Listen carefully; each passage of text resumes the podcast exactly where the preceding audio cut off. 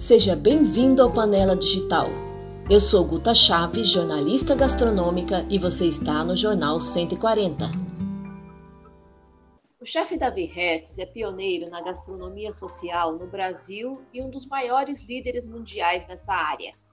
Sua inspiração veio de um projeto realizado na favela do Jaguaré, Ali, ele enxergou diversas possibilidades de trabalhos sociais e montou um curso profissionalizante de gastronomia para moradores de comunidade, a Gastromotiva, fundada em 2006. Oi, Davi, tudo bem? Tudo bom, Guta? Como você está? Tudo bem. Então, vamos, eu queria focar, vamos focar no momento atual da Gastromotiva, né? É, fala como é que está a Gastromotiva hoje e qual que é o propósito né, da Gastromotiva e quais são as suas frentes? Bom, como você já bem colocou, a gente já trabalha desde 2006 em qualificação profissional para o mercado de trabalho. É, há muitos anos a gente vem pensando em como escalar esses cursos, né? Porque cada vez a gente vai entendendo mais sobre os efeitos e o impacto negativo da desigualdade social, da fome. Então a gente vem acompanhando desde 2016, do, é, a gente vem acompanhando desde 2006 um progresso econômico, depois uma crise que chega nesse momento agora com Covid, uma grande crise. Então eu acho que projetos como a Gastromotiva e outros projetos que a gente vem conhecendo de gastronomia social são essenciais nesse momento. Então, como a gente sempre trabalhou com capacitação profissional, nos últimos anos a gente vem principalmente diversificando a oferta de cursos. A gente sempre fez cozinheiro básico. Então, o que é o cozinheiro básico? É o cozinheiro auxiliar de cozinha, que ele tem uma formação técnica, mas também uma formação holística, uma formação das habilidades emocionais. E isso sempre foi presencial. A gente se uh, aliou a universidades que tinham as cozinhas à tarde é, vazias, porque tem um menor fluxo de alunos. Então, São Paulo, Curitiba e Rio de Janeiro, a gente tinha sempre tudo presencial. E desde o ano passado, a gente vem pensando em como disponibilizar essa metodologia para outras ONGs ou até mesmo para faculdades, incluir uma disciplina de gastronomia social. Então, a gente diversificou para o empreendedorismo, que é muito importante, porque o empreendedorismo de necessidade é uma coisa que muitos cozinheiros fazem, né? Aquele cozinheiro que vende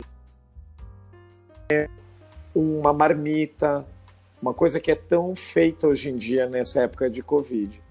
E quando abriu é o refeitório Gastromotiva no Rio, a gente veio fazer um curso de cozinheiro profissional com ênfase em gastronomia social, onde a gente coloca o combate ao desperdício de alimentos na, no centro do ingrediente, da formação e atende pessoas em situação de vulnerabilidade, que são pessoas em situação de rua, famílias que vivem ocupações. Então, ele tem uma dimensão não só técnica, como de habilidades emocionais, mas também de empreendedorismo social. Então, se a gente junta tudo isso, agora na época da pandemia, a gente teve que se reinventar. Então, a primeira coisa foram fazer os cursos de EAD, tentando entender as plataformas que já existem, o Google Classroom, o Zoom, e tentando buscar ao máximo passar esses conceitos de gastronomia social online, porque a gente já tinha uma turma em curso.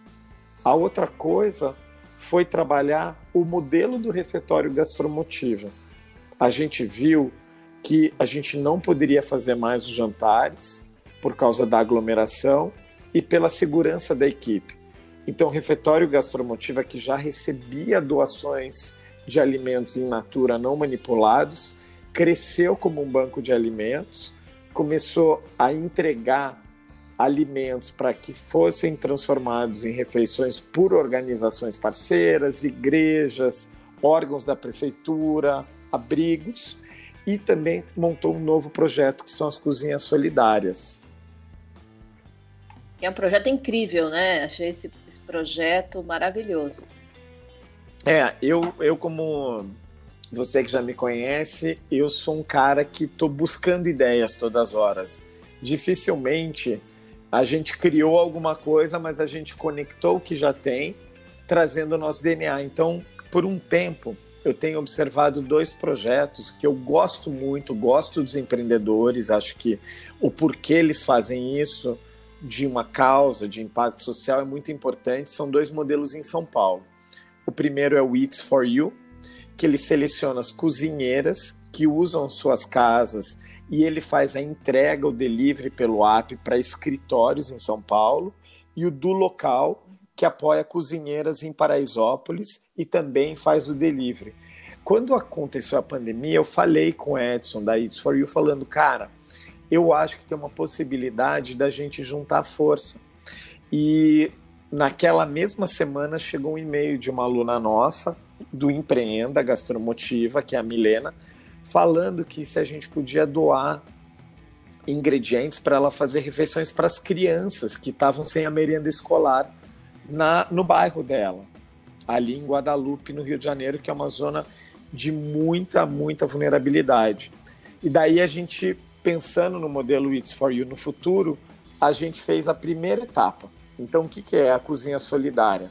A gente encaminha ingredientes para que elas transformem suas cozinhas em cozinhas solidárias. Elas fazem, e eles agora também, as cozinheiras e os cozinheiros solidários, uhum. fazem em torno de 1.200 a 1.300 refeições por mês e a gente ajuda com uma renda para que eles possam se dedicar de um a dois dias a esse projeto. E quando eu volto falando do It's For You do local, é porque eu penso que uma boa parte dessas cozinhas solidárias podem ser negócios de impacto nas comunidades. Então, a gente está, depois de três meses de pandemia, abrindo 50 cozinhas. A nossa meta é atender, através do banco de alimentos e das cozinhas solidárias, 80 mil refeições por mês até o final do ano.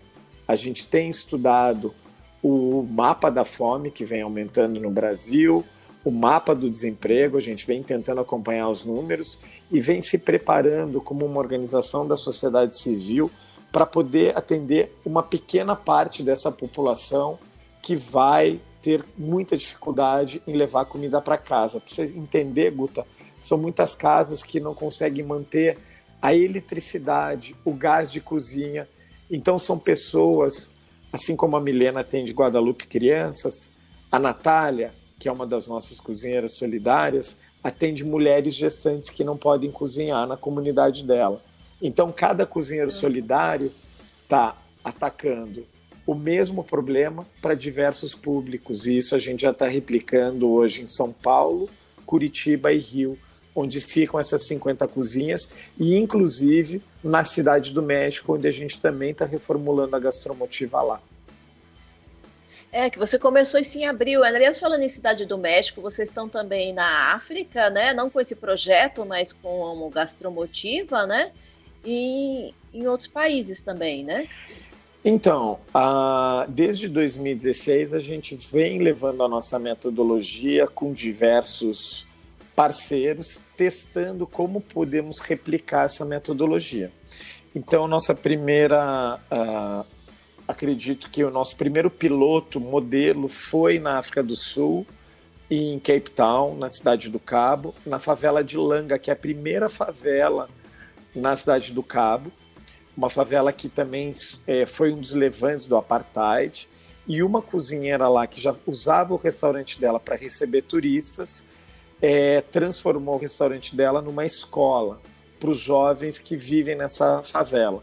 Então foi uma consultoria de três anos, mas a gente conseguiu se associar com uma organização similar à Gastromotivas, chama ICT, e com eles a gente levou também formação profissional. Naquela época eu me lembro que eles atendiam 25 pessoas e com a aliança com a Gastromotiva eles passaram a atender 100 pessoas por ano.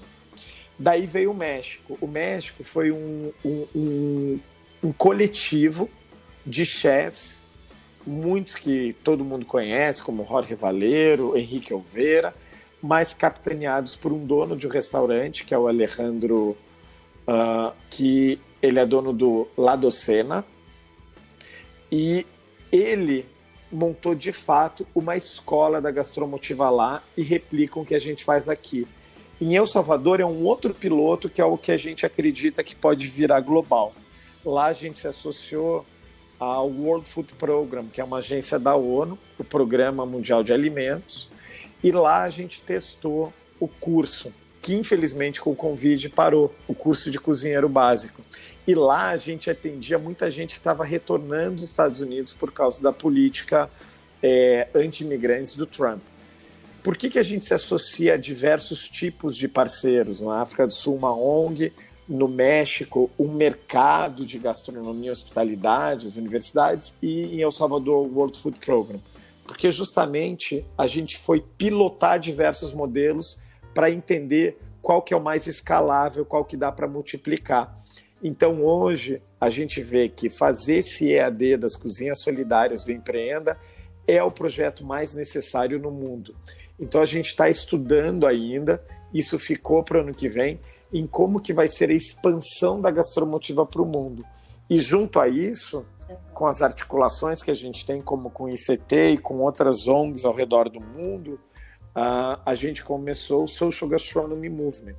Então isso não é uma iniciativa só minha, é uma iniciativa que é co-criada, co-liderada com a Nick, que é CEO da Gastromotiva, e também com outros, eu diria, pensadores e atores da gastronomia social pelo mundo. Então a gente começou a se associar a outras organizações para gerar mais conexão, colaboração e parcerias. A gente acredita que a gastronomia social é a ferramenta mais poderosa para a inclusão social, porque tem mercado de trabalho. Durante a pandemia?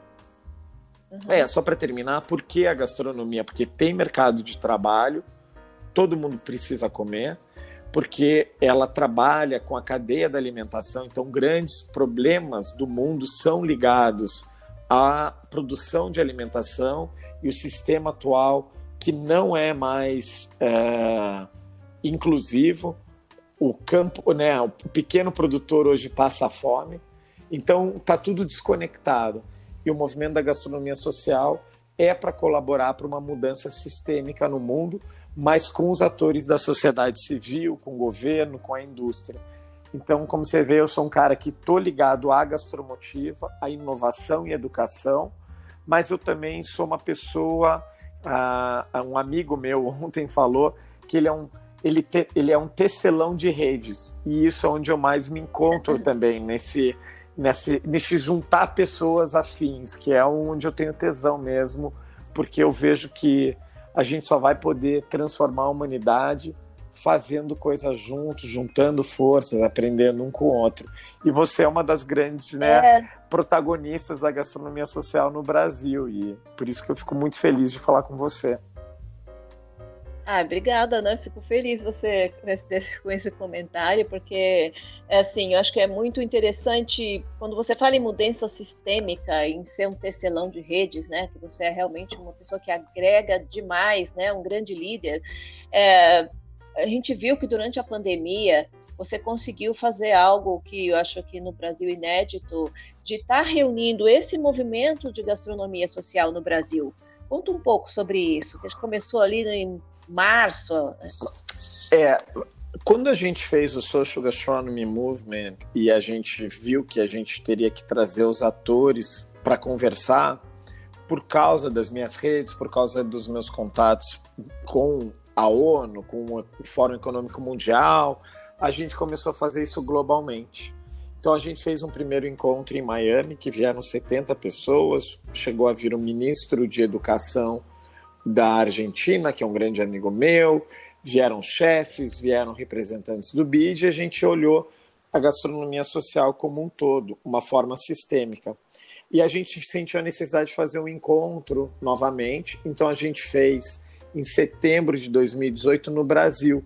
E aí a gente trouxe a comunidade brasileira, veio o Eudes, que eu me lembro na época, que tem um projeto no litoral de São Paulo, com crianças, Veio o pessoal do Rio, Buscapé, João né? Diamante, o Buscapé. Veio o João Diamante no Rio, veio as redes da Maré aqui do Rio, que é um buffet dentro da favela, e a gente começou ali com um WhatsApp para continuar. Só que nós, como empreendedores sociais, a gente está sempre atrás de recurso financeiro, montar uma equipe, atender a demanda das comunidades. Então esse grupo ele foi muito orgânico. Às vezes a gente soltava alguma notícia e tal, mas quando veio a pandemia eu senti a vontade de chamar esses meus amigos e falar pelo que, que vocês estão passando. Donos de restaurantes transformando seus restaurantes em lugares para fazer marmita para atender pessoas em situação de rua. E a gente identificou dois grandes problemas. Um seria em como as organizações, as ONGs iam se manter. E dois, como os restaurantes iriam se reinventar. E nisso o grupo começou a pensar em como que o que a gente faz pode se tornar uma referência para políticas públicas. Então, ao longo desses três meses, a gente vem aos poucos se agregando. A gente escreveu uma carta juntos de intenção, ainda está vendo como lançar essa carta, porque eu acredito que o Brasil está vindo em várias ondas de movimento, né? As, como, como, a desigualdade está escancarada, a gente viu um movimento uh, de tentar diminuir a polarização, mas a gente poder entender é, esses problemas da fome. Agora, quando veio esse movimento antirracismo, a gente fica se perguntando qual o poder dessa carta e como que ele pode agregar alguma coisa. E eu acredito que a Muito gente. importante, realmente. É, eu acredito que a gente está. É, eu acredito no orgânico, acredito que movimentos né, viram coletivos. O próprio Edson da gastronomia periférica, que vocês me apresentaram, ele vem com, com um olhar muito dinâmico e falando, cara, esse movimento tem que trazer mais a periferia para o movimento. Então a gente está encontrando formas desse movimento ser mais forte no Brasil. Então, assim, três meses foi um momento de a gente se reconectar. E eu acredito que talvez agora que a gente está um pouco mais entendendo em como tocar as nossas organizações, a gente vai poder se reunir novamente e poder expandir isso para onde quer. De novo, esse movimento não é sobre a gastromotiva e não é sobre o Davi Hertz. Esse movimento é um conjunto, um coletivo de organizações da sociedade civil que está aberto para governo, para a indústria, para fazer uma mudança sistêmica, assim como está acontecendo no mundo. Então, uma atividade que já está acontecendo no mundo e a gente vai trazer para o Brasil é um mapa de mais de 400 organizações no mundo. E algumas organizações do Brasil vão poder aplicar para um fundo. O Social Gastronomy Movement fez uma parceria que foi anunciada na sexta-feira com o 50 Best Restaurants e a gente vai receber um fundo para doar recursos financeiros para organizações que estão no combate à fome. Isso junta no meu sonho de é, fomentar e fornecer um milhão de refeições por mês por meio da gastronomia social e da gastromotiva. Então, é, acho que você está recebendo isso de primeira mão. A gente tem esse fundo para investir em organizações sociais ao redor do mundo e o movimento de gastronomia social, liderado pela NIC, está trazendo, está trabalhando todos os parâmetros de quais ONGs vão ser escolhidas. Então é um processo de desincubação da gastromotiva, mas que já potencializa o movimento no Brasil. É, e é muito interessante, Davi, muito bom saber que esse movimento de gastronomia social no Brasil começou a tomar forma com a questão da pandemia, com essas necessidades sendo escancaradas, né? É, ele vai continuar vai continuar e vai começar a ganhar cada vez aí mais força, porque as desigualdades não, não, não terminam com a retomada, muito pelo contrário, né? Tem aí uma, um grande caminho pela frente. É, eu acho que é um caminho aí... sem volta, Guta. Se Deus quiser, é, a gente vai. Não vai demorar muito para a gente poder alimentar as pessoas e poder ter um, um mercado de hospitalidade forte como estava crescendo no Brasil. É o mercado que mais emprega. Quando eu vejo amigos meus fecharem restaurante, né? Ontem a Teresa Corsal, que tem o projeto Maniva, mandou um recado para o Guedes que ela está fechando o restaurante, aquele restaurante que ele gosta tanto, é, o comer o pão de queijo, não vai mais existir.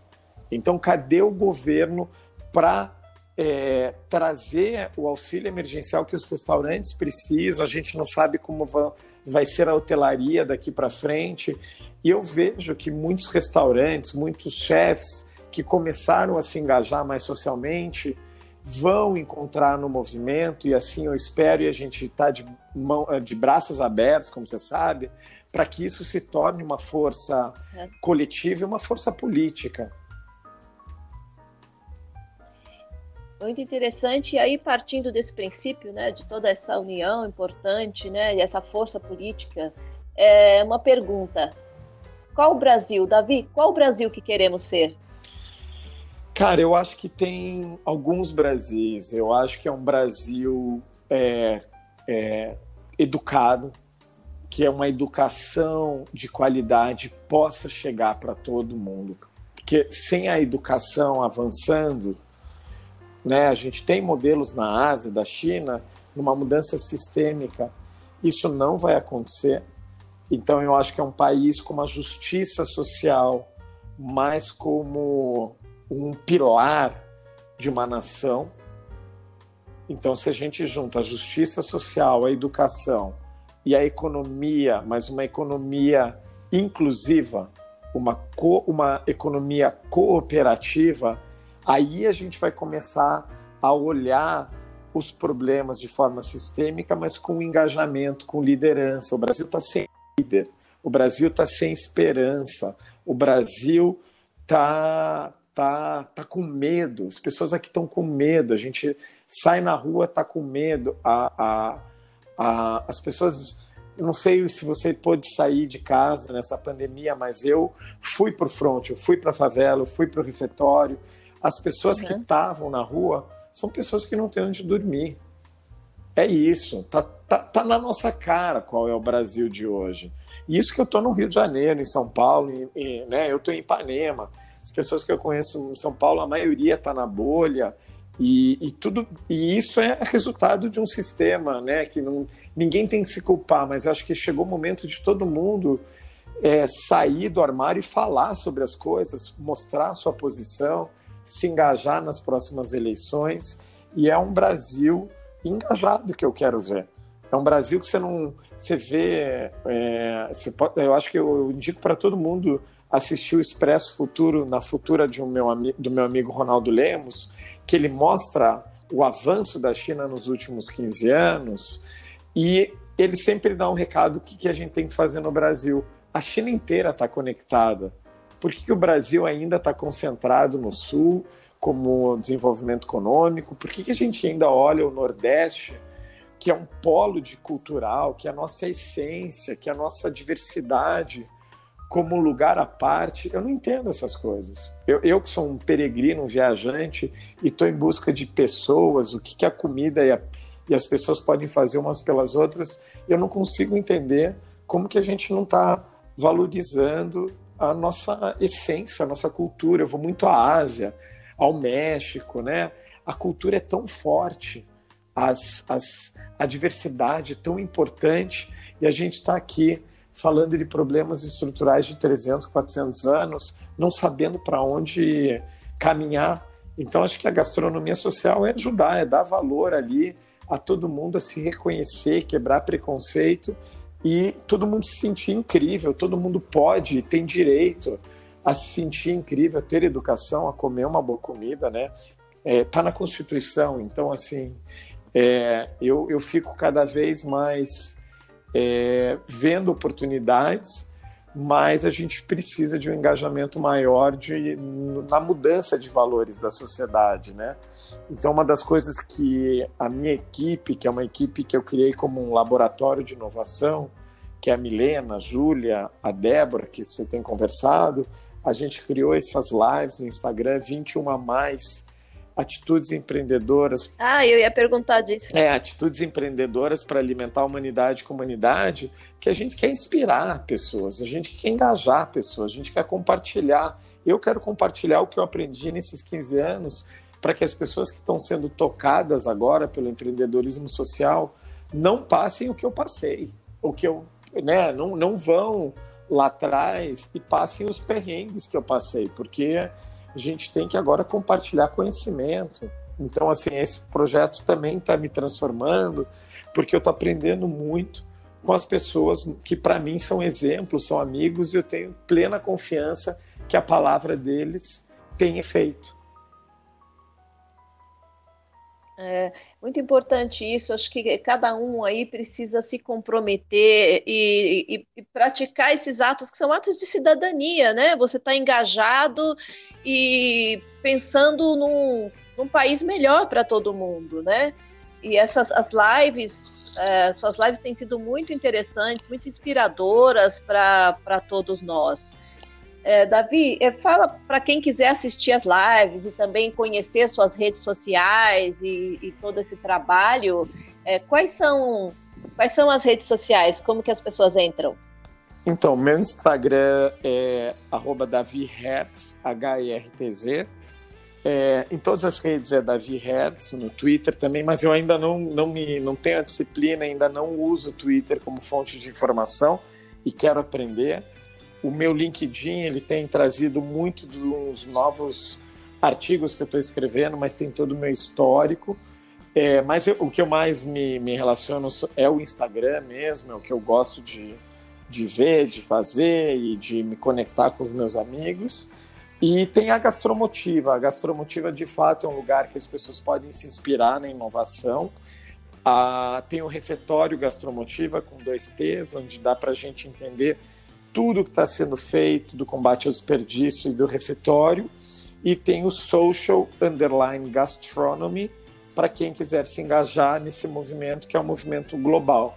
Então, eu estou inserido nesses, nessas três instituições e eu estou agora avançando mais nesse, eu, eu chamo de DH10M Lab, porque eu pretendo de fato encontrar soluções escaláveis que possam, até 2030, esse é um compromisso que eu fiz ano passado, transformar a vida de 10 milhões de pessoas. Então, esse é o meu compromisso pessoal que eu faço através dessas instituições, mas também estou aberto aí a criar inovações, co-criar e aprender com, com um grupo multidisciplinar, né?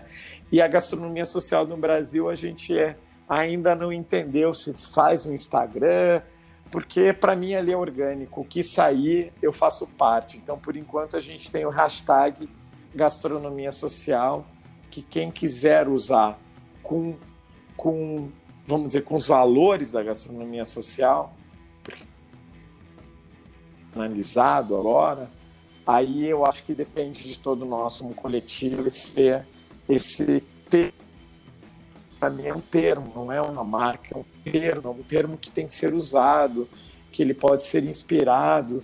E eu fico muito pensando assim, né, Guta? Acho que o nosso papel hoje, com a nossa maturidade, nossa idade, eu tenho 46 anos, não tenho mais a força tão forte da ação, é inspirar as novas gerações, os novos alunos de nutrição, os alunos de gastronomia, as escolas técnicas e toda essa juventude que às vezes não tem nem acesso ao celular, mas a gente tem que chegar neles, porque eles são o futuro, a inovação, a cultura.